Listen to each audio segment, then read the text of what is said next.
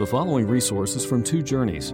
Two Journeys exists to help Christians make progress in the two journeys of the Christian life the internal journey of sanctification and the external journey of gospel advancement. We do this by exporting biblical teaching for the good of Christ's church and for the glory of God. Please visit twojourneys.org for more resources. Well, I am really excited about this message today. And next week, too, we're going to spend, God willing, two weeks on spiritual gifts. And as I think about our church, I think about our needs, where we're at as a congregation, I really circle this as one of the main issues that we need to attend to. You know, I have an almost five month old daughter. Her name is Daphne. On the 28th of this month, the last day of this month, she's going to be five months. And there's nothing I can do to slow her down. She just keeps growing and growing. And she goes through these sweet little stages, and we just can't hold on to them. We'd love to hold on to them, but we can't. But inside her little body, all these systems are working her, her lungs and her, her circulatory system and her mind and her eyes and her, and she's just watching all the time and learning and growing. And as each part of her body does its work, she's just growing physically stronger and stronger. And so it is with you as you sit there in the pew today you also have physical systems that are working. You're looking at me with your eyes. Your eyes are doing their specialized job. Your ears are doing their specialized job. Your mind is totally focused on the Word of God, right? Absolutely focused on Romans 12, 3 through 8, and spiritual gifts. Nod. Yes, it is. Okay, good. Most of you. Focused on the Word of God. Your, your internal organs are functioning. Everything is doing its part. And this is the analogy that the Apostle Paul has given us for the body of Christ, for the church. That we who are one uh, have specialized purposes within the body, and that only as each part does its work does the body grow up into full maturity. I had actually thought about bringing Daphne up here and showing her, but I don't know that I want to give her back, and we get into this whole other thing, and I'd forget that I need to preach. But imagine that I had her, and just look at the complexity of her body and how everything is working together. So it is with you. You have, each one of you that are believers in Christ, you have a function and a purpose and a role in the body of Christ. My question to you, to you today is are you fulfilling it? Are you fulfilling it? I worry that our church could be a kind of a come, listen, and leave type of church. And I don't want that to be the case because I don't think you can be healthy as a Christian if that's you. If you're not involved, if you don't have a regular pattern of spiritual gift ministry, you're not going to grow you're not going to be healthy. And not only will you individually not grow, this body can't be what it, what it needs to be. And so we're right on schedule uh, to discuss today one of the most important things that we need to discuss. And I say it is important because as I read the scriptures and I focus in on the Bible and try to understand its message, I see one great warning over the scriptures. The most valuable thing that you possess is your soul. It's the most valuable thing you possess. Therefore, the greatest danger to you, the greatest danger in life, life is that you would lose your soul. For Jesus said, What good would it be for a man if he would gain the whole world and forfeit his soul? Or what would a man give in exchange for his soul? And so, therefore, the salvation of your soul should be the center of your life. And if you're not a Christian, if you have not trusted in Christ, that should be your only business this morning or any day. Until you come to the cross and you trust in Jesus Christ as your Savior, you have no other business. Because that's the value of your soul. Nothing else matters than that you find forgiveness of sins through faith in Jesus Christ. But that's not the only danger. There's a second danger, not equal to it, because the thing that we're discussing is not of equal value. But it has to do with your life here on earth. It has to do with your time here on earth. And therefore, the second great danger I have in mind is that you or I would waste our lives on things that don't matter. That we would take this precious time we have on earth and squander it on things that don't matter at all, on idols that the devil hands us in exchange for real fruitful service to Jesus Christ. And that is a grave danger. Because, you know, all of us are going to have to stand before the judgment seat of Christ, 2 Corinthians 5. We're, we're going to have to give him an account for the things done in the body, whether good or bad. That's all of us. We have to give him an account. And therefore, I don't want to stand and give him an account of a wasted life. And neither do you. And so, therefore, you might say, well, what do I do?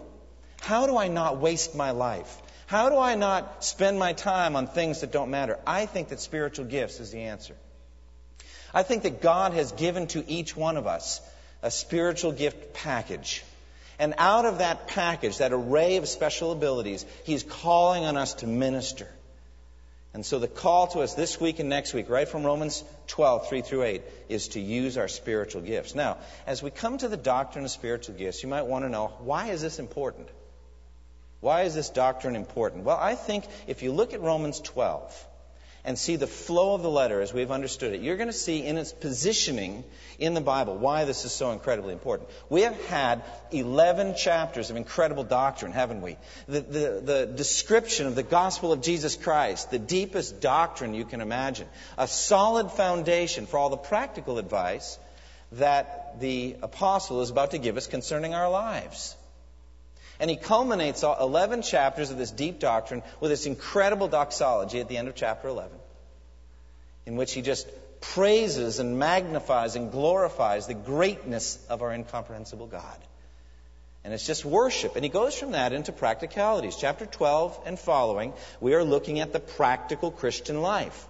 And he starts right away with the center of your physical life on earth. What's it going to be? He urges us, in view of God's mercies, to present our bodies as living sacrifices, holy and pleasing to God. He says, This is your spiritual act of worship. This is what worship is. Present yourself to God physically to serve Him. And then he talks about the presentation of the mind and says, Don't be conformed to this world, but be transformed by the renewing of your mind, etc. And the next thing he talks about, friends, is spiritual gifts. The next thing he talks about is spiritual gifts. Do you see how vital this is? Just in position in the letter.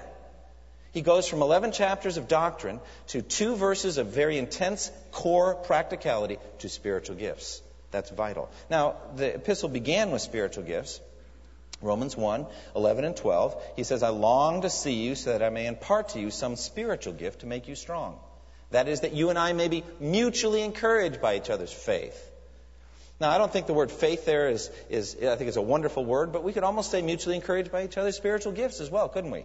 I, I long to give you my spiritual gift, and I long for you to give me yours, and we can build each other up. That's what he says. That's how he began. But here in Romans 12, the practical application of the gospel, he gives us spiritual gifts right after telling us to present our souls, bodies, and minds and wills to God as spiritual sacrifices. Therefore, you know what I get out of that? Spiritual gifts must be incredibly important because it comes so soon after all of this doctrine. You know, he does the same thing in Ephesians 4.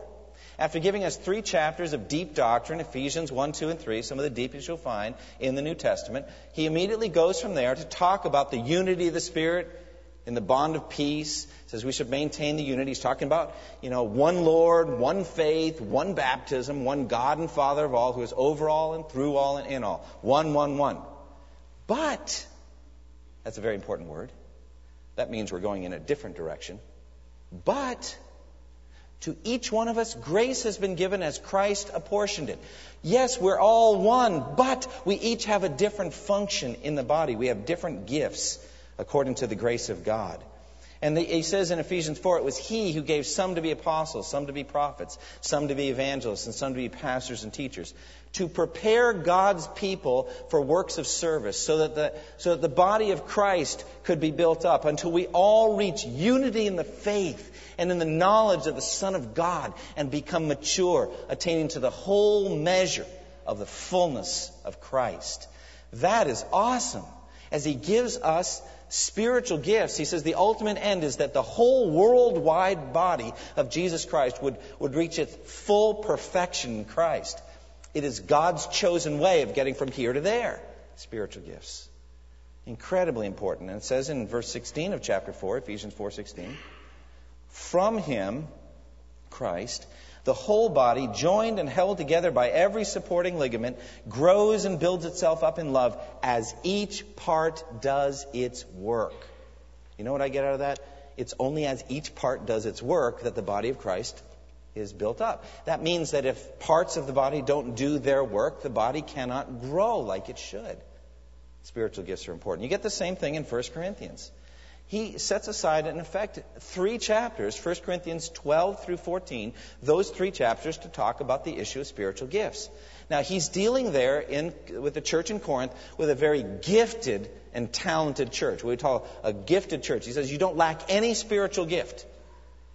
You folks are rich in spiritual gifts. They had a problem, though. They were too people centered. They were too focused on what people could do, too man centered, focused on following Paul or Cephas or this other individual. They were factions, and they were too enamored with human wisdom. They were too human focused.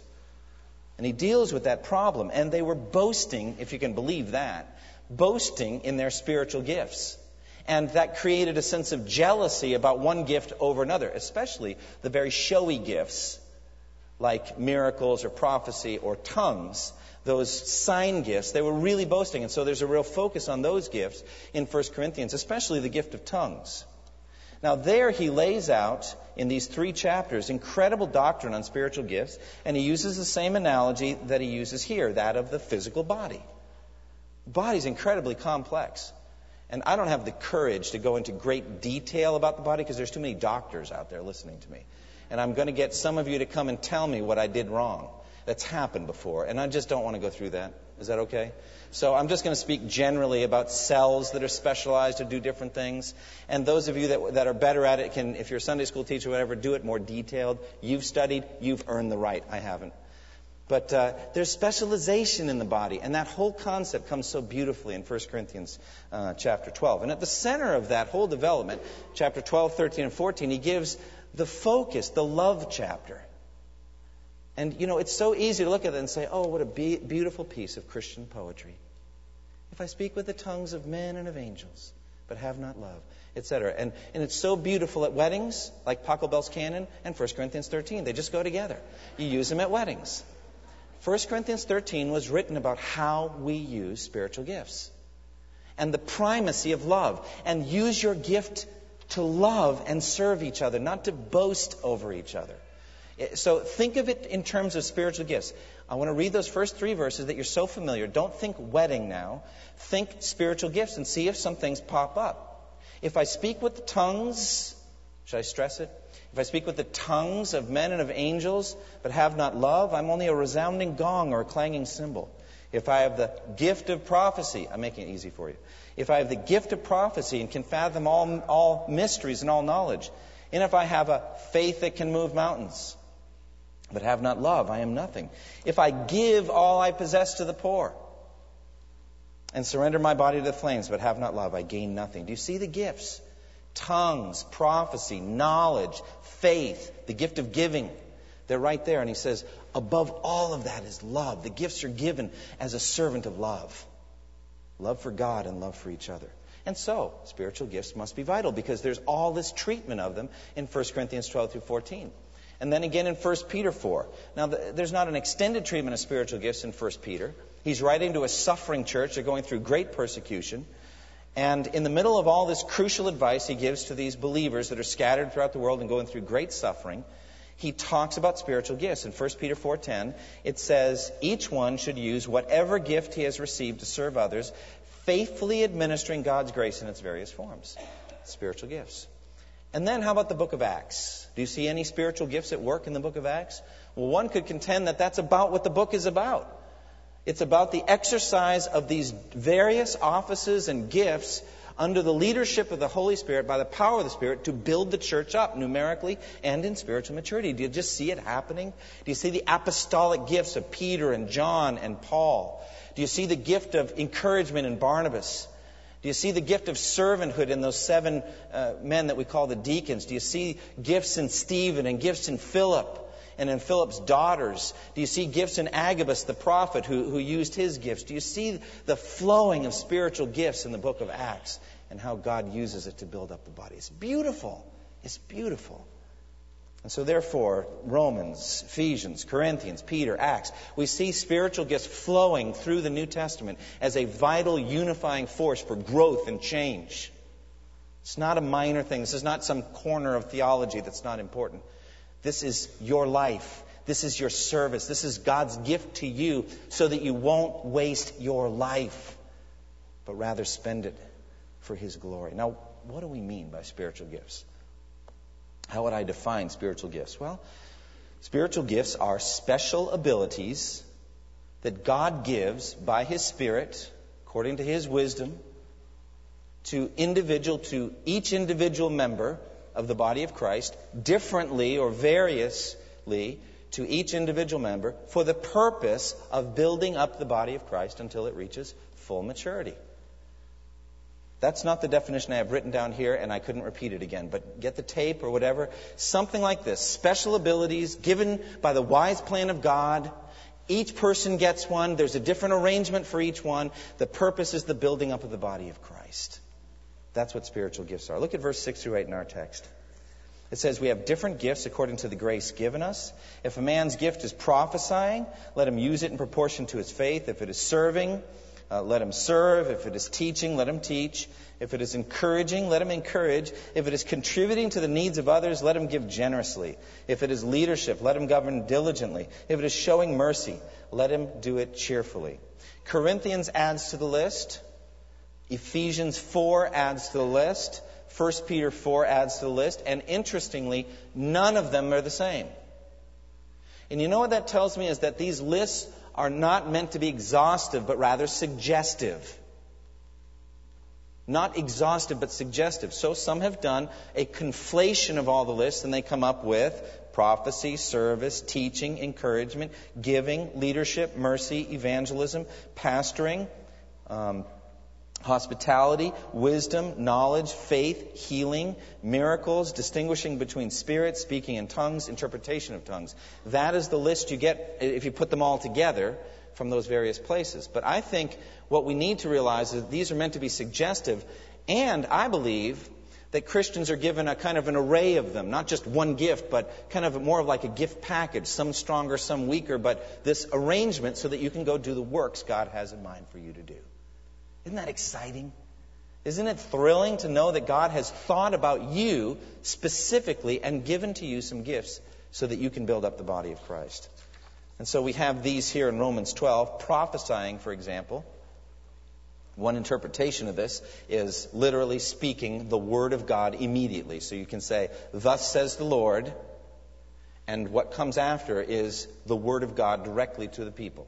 That is a good definition of prophecy. Others, like John MacArthur and the Puritans, say that prophesying uh, also has to do with speaking in a prophetic sense the inerrant word of God directly with a kind of a, an application force, so there's a sense of authority. They would say that that's preaching.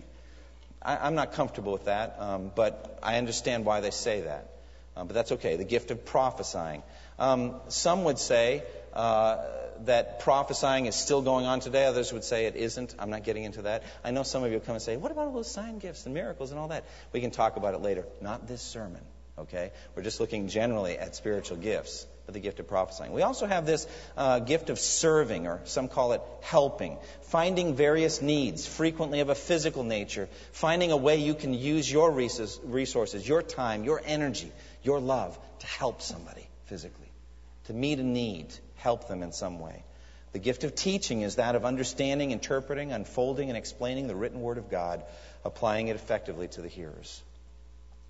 The gift of encouragement here is, I think, just giving energy and strength to brothers and sisters so that they won't falter or grow weary in doing good, or so they won't drift into sin.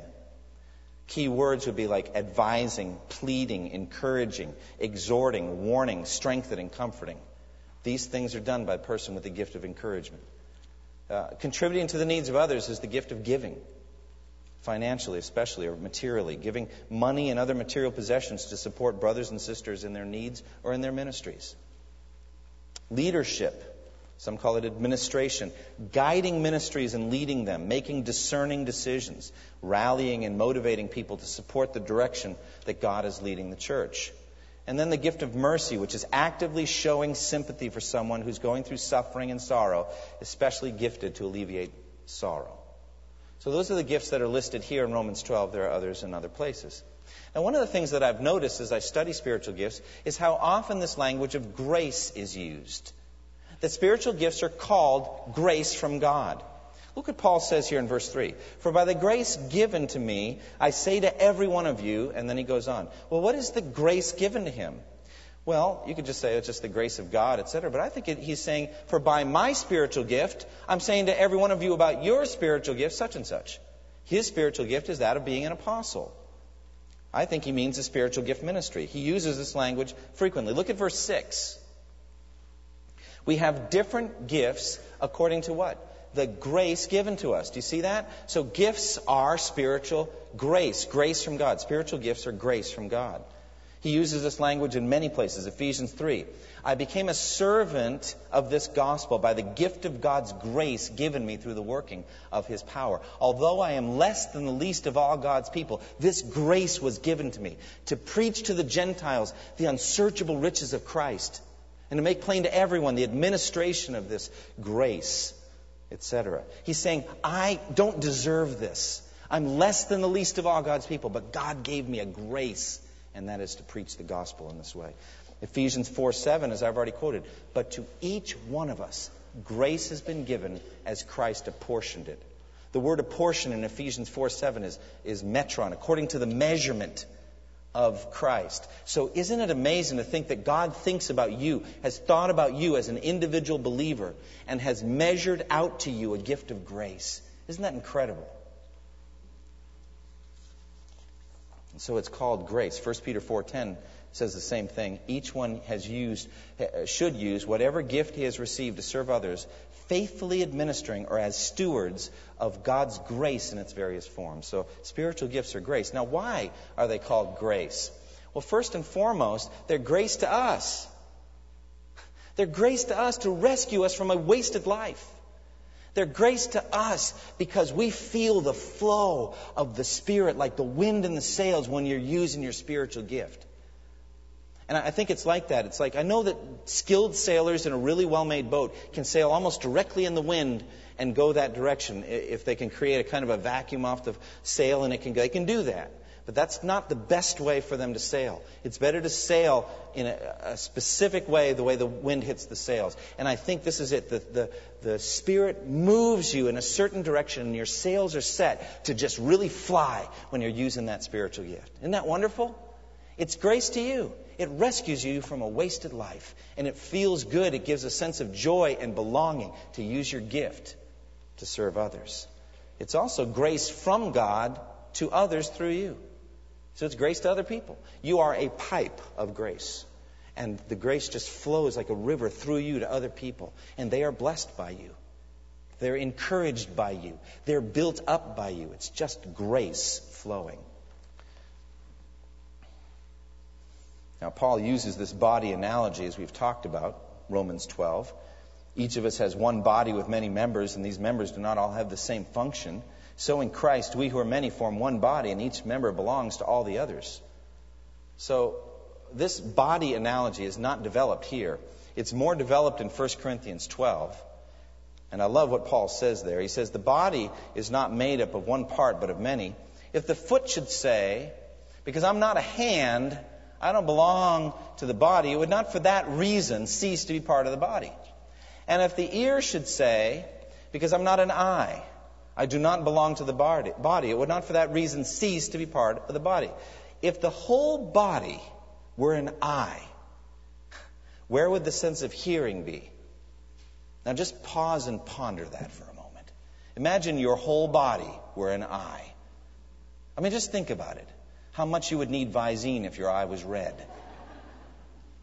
I mean, it's really kind of a shocking, almost gruesome thought. And Paul says that we're not all an eye. And what you are is what God made you to be. And you can't yearn to be an eye if you're not an eye. You can't yearn to be an ear if you're not an ear. In fact, God has arranged the parts of the body, every one of them, just as He wanted them to be. If they were all one part, where would the body be? You see that? And so, just to summarize the idea of the one body, many members, members have different functions, members are arranged as God wanted them to be. All members belong equally to the body. All members belong equally to each other. No member is more important than any other, and no member is useless. And as the members do their function, the body grows up to full maturity. That's what it's teaching. Now, what is the significance to each one of us? Well, let me say it to you directly. If you're a Christian, You have a spiritual gift package, whether you know it or not. God has entrusted it to you as something that belongs ultimately to Him. He's going to want it back. Someday, He's going to ask for it back with interest. If you don't have interest to show Him, you have to give Him an account of why you didn't use your gifts. He's given them to you. This is what the Scripture says. He has already given you a spiritual gift arrangement or package. You need to use it as a steward of God. And whether you listen carefully to this sermon or whether it changes your life or not, it doesn't matter. What matters is that someday, if you're a Christian, you will stand before Christ and give him an account for your spiritual gift package, what you did with it. That's how it matters to you individually. How does it matter to us as a community? Well, I think God wants to do incredible, great things through this church. I think He's going to do incredible, great things through this church. I think this church is going to grow stronger and stronger in the grace of Christ. And I think He's going to do it by spiritual gifts. And as each one of you who are members of this church faithfully administer God's grace in its various forms, we will grow as He intends. That's why it's important for us as a body. Now, what I want to do this week and next week for the rest of the time we have is to give you three simple steps on what to do. You might say, well, what do I do? You know, how do I, how do I act? If I sense I'm not using my spiritual gifts, I sense I don't really have a pattern of ministry, I'm not really doing anything much for Christ, what do I do? I'm going to give you three big steps discover, develop, and use. This week, discover. God willing, next week, develop and use. Discover your spiritual gifts. Discover what they are. Discover about spiritual gifts. Discover. Second, next week, develop. Spiritual gifts need development. Just because you have a gift doesn't mean it's fully developed. It needs to be developed. We'll talk about that next week. And use it. Trade with it. Get out and get involved with it. That's what we're getting at. Let's look at the first. Spiritual gifts, discover. Now, how do we discover our spiritual gifts? I'm going to break this into two sections. First, what you can do for yourself. Second, what you can do for others. All right, how do I discover my own spiritual gifts? Let's start with that. All right, step one understand God has a plan for your life. All right? Look at verse tw- uh, 2. Then you'll be able to test and approve what God's will is for you, his good, pleasing, and perfect will. God has a will for your life. He has it planned out. He has good works that only you can do. Ephesians 2:10 teaches this. I believe with all my heart that spiritual gifts are at the center of God's good, pleasing, and perfect will for you. I think I called the sermon that. Yeah, there we go. God's pleasing will for you. Spiritual gifts. Well, that must make it true, right? Well, whether that's true or not, look at the text. Look at verse 3. What is the first word of verse 3? For. Why is that important? Because it connects what follows with what precedes. Let's put it this way God's good, pleasing, and perfect will for you, for by the grace of God, and goes on to spiritual gifts. That means that God's good, pleasing, and perfect will for you has something to do with spiritual gifts. That's what the word for means to me. You know, a lot of people come to pastors or spiritual folks and say they have questions concerning God's will for their lives. You know what they almost always have to do with? Marriage. But other than that, there's other things like what college I should attend, all right, where I should live, you know, what I should do with my tithe money, all kinds of questions concerning God's will for my life. I was talking last night to Ron Halbergs, and he said he heard Henry Blackaby speaking. Now, Henry Blackaby, recently, I think it was last night even, Henry Blackaby wrote the book Experiencing God. The basic idea of experiencing God is that we get to know God as we get involved in what God is doing around us. Do you see how spiritual gifts fits into that? What's interesting, Henry Blackaby said, we are heading toward one of the most biblically illiterate generations in the history of the American church. And as Henry Blackaby says, he's counseling young people and they come to him with questions about God's will for their lives. They want to know what God's will is. He said, well, let's look at the scripture. And they seem kind of shocked. Well, why would we do that? They actually don't imagine that the scripture has anything to say concerning God's will for their lives. But I'm telling you that you will be able to discern God's good, pleasing, and perfect will. You'll be able to test and approve it concerning spiritual gifts. For by the grace given me, I say to every one of you, don't think of yourself more highly than you ought. And he goes into spiritual gifts. God's word has something to say to you about spiritual gifts. Bottom line is, if you don't want to waste your life, please discover, develop, and use your spiritual gifts. I couldn't say it any more plainly. That is the center of this sermon. If you don't want to waste your life, please discover, develop, and use your spiritual gifts. Secondly, present yourself as a living sacrifice, holy and pleasing to God. Understand first, God has a plan for your life, so search it out. Find out what it is. Number two, present your body as a living sacrifice. We have already covered that. I don't need to say any more. But basically, you're saying, God, here is my body. Use me today to serve. Step three, be transformed by the renewing of your mind. Just saturate your mind in the Word of God. Again, we had a whole sermon on that.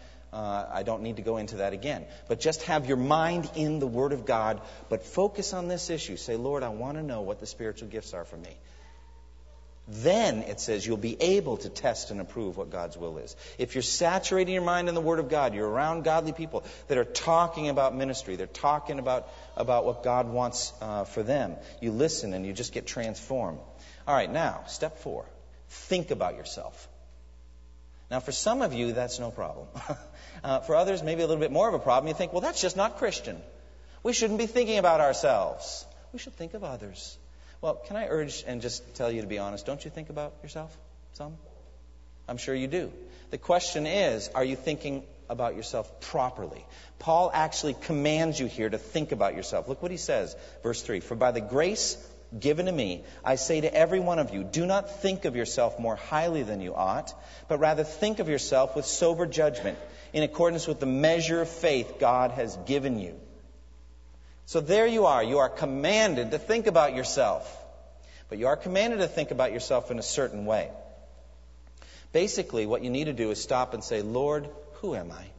What have you made me to be? What kind of person am I? What do I love? What do I enjoy doing? Where do I feel the wind just hitting the sail and causing my boat to move? What do I delight doing for you? Think about yourself. But think about yourself, it says, with humility. Don't think of yourself more highly than you ought. You know why? Because what's going to happen is once the wind hits the sail at just the right angle and you really start to move, you know what's going to happen? Good things I mean, really good things are going to happen. And the body of Christ is going to start responding. And they're going to say, I like what you do when you do that. That is wonderful. Thank you for that. They're going to encourage you. And you know what you're going to need to do? Go back to Romans 12:3 and not think of yourself more highly than you ought because God's going to use you. But I also want to say from 1 Corinthians 12, don't think of yourself more lowly than you ought either because I'm not so and so. I really don't belong to the body. I don't have that full measure of, of, of all the gift that he's got or she's got, or I don't have that gift and I wish I did, so I'm not really part of the body. I'm not really included. God could never use my little gifts to do anything. Don't do that either. Think of yourself, it says, with sober judgment. With sober judgment. I love uh, what C.S. Lewis said about this. C.S. Lewis, in his great book, Screwtape Letters, one of the most uh, mischievous Christian books ever written. Uh, the whole thing is written from the perspective of an older demon teaching a younger demon how to tempt people. Isn't that incredible? So Screwtape writing to Wormwood on how to get us in trouble. So we're kind of listening in on the conversation. Oh, I see what you're doing. And that's just the way Lewis wrote it so brilliantly. But uh, he gets to this one point talking about false humility. At one point he says, Have you noticed that your subject is getting uh, humble? Uh, please call his attention to the fact. Okay? So we can pollute the virtue. The more humble he thinks he is, the less humble he'll be. But then it just gets into talking about this issue of humility, and this is what it says. Thousands of humans have been brought to think that humility means pretty women trying to believe that they're ugly, and clever men trying to believe they are fools. God wants to bring the man to a state of mind in which he could design the best cathedral in the world and know it to be the best and rejoice in the fact that it's the best without being any more or less or otherwise glad at having done it than he would if it had been done by another person. That's sober judgment. This is, this is it. This is what I do. This is the thing that, but it doesn't matter that I did it. It matters that it was good and worth doing. God wants him in the end to be so free from any bias in his own favor that he can rejoice in his own talents as frankly and gratefully as in his neighbor's talents. End quote. Isn't that incredible? You just got to kind of get out of yourself and look at yourself and assess what you do and see what's really good and beneficial to the body and what isn't. Think about yourself with sober judgment. Do it with humility and assess what God is doing. And it says, according to the measure of faith God has given you. What do I mean by that? What I mean is not, not everybody's going to get the same measure of spiritual gifts. In other words, there are some that have the gift of preaching and others have more of the gift. There's some that have the gift of giving and others have more of the gift. God gives the amounts. But just know what your gifts are and use them. Step five, get busy. I mean, just start doing things. Serve God constantly in the common ways that Christians are called on to serve God. Hasn't He called on all of us to be witnesses? By the way, don't ever use spiritual gifts as a dodge for your evangelistic uh, duty. I don't have the gift of evangelism, so I don't need to share the gospel with a waiter or waitress. That's just not true. We are supposed to be active and involved in witnessing, but not everyone has that gift in a certain way where they're going to spend all of their time focused on doing that. I understand that. But there are certain duties that are common in the Christian life. Witnessing is one, praying is one, exercising faith, helping others, serving others, right? Giving money. These things are common in the Christian life. Do them. Do lots of them. Get involved and serve. The illustration I used a few weeks ago, and uh, somebody asked me about spiritual gifts. When I was a child, I used to play with, uh, when I was a young boy, with balsa wood airplanes. Remember those 89 cents? You get them at convenience stores. They come in these long, slender packs. You rip them open, pull out, and there's the little thin balsa wood planes. The guys are not in the ladies don't know what they all right. Maybe some of you did, I don't know. I know I played with them. All right, they'd have a heavy nose clip and you'd slide the thing in there and you go and they would fly. Well, I got one once. It was, it was a biplane. And you could set the wings in all different kinds of configurations. If you set them one way, they'd fly for distance and altitude. Said it another way, it would bank left or bank right, or it would do a, loop the loop or a barrel roll, all depending on how you set the wings.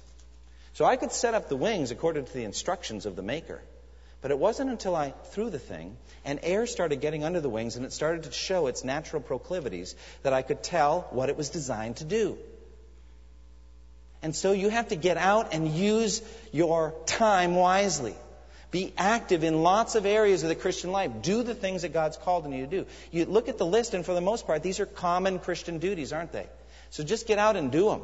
Get involved. Do ministries. And then, step six, look for the validation of the body of Christ. Look for others to say, hey, when you do that, that is wonderful. Keep doing that. Or, or, you know something? I think your gifts might lie in, a, in another area. Okay, those can be some of the most fruitful conversations, although somewhat painful. But why waste your time on something that really isn't your gift, but yes, you wish it were? All right? So you should get out there and listen to what the body says. Step one, understand that God has a plan for your life.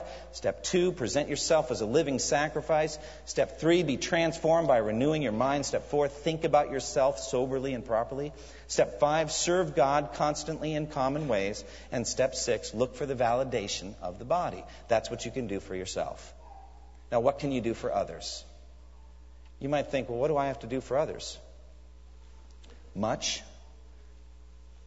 Romans 12:3 says you should think about yourself. Hebrews 10:24 says you should think about others.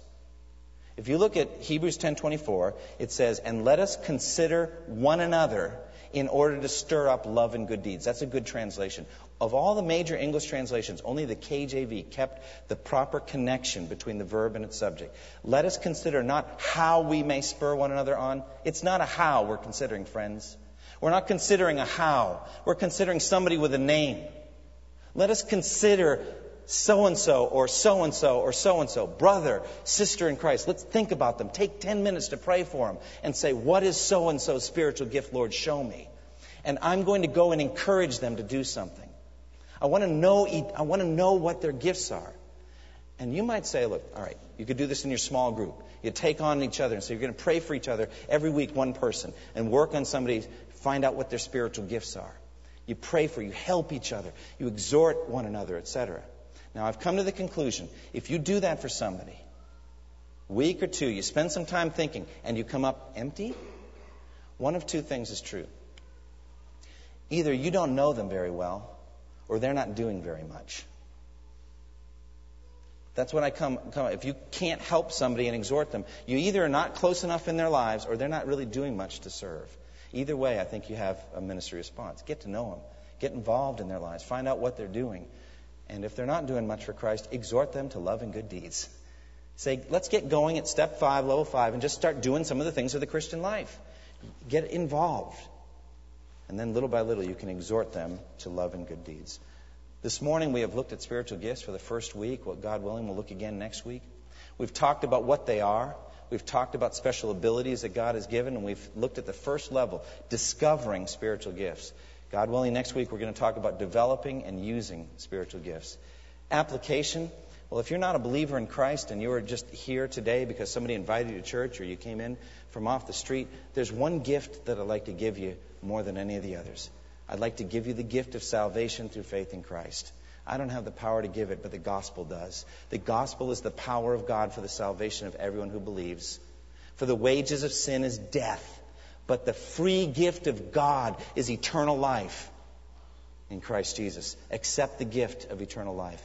If you've never trusted in Christ, don't leave this building without giving your life to Him. Come and talk to me at the end of the service or after the service. Say, I want to know more about being a Christian. I want to follow Jesus. That's the gift I want. That's top priority.